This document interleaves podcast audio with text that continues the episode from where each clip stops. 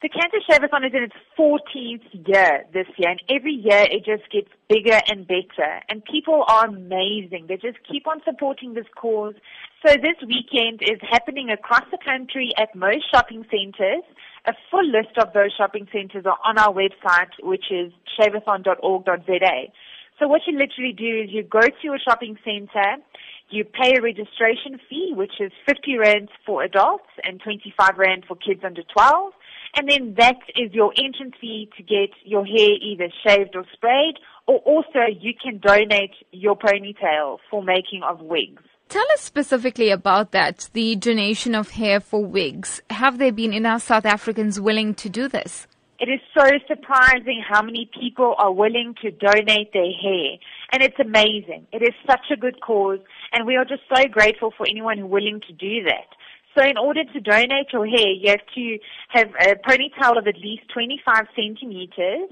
It has to be tied up and then it's cut off and then it's placed in a Ziploc bag with a with a person's details, and we actually send them a thank you letter thanking them for the donation. And then all of these hair donations are sent to our wig makers to make wigs for cancer patients at no cost.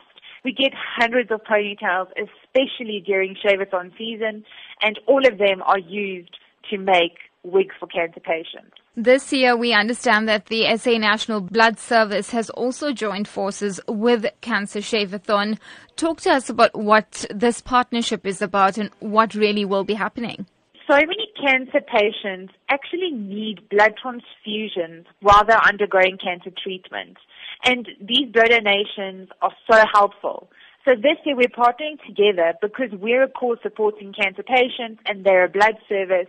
So this is just a perfect fit. We're asking people now, shaving and spraying your hair is amazing, but go the extra mile and also donate your blood because that will physically help a cancer patient as well.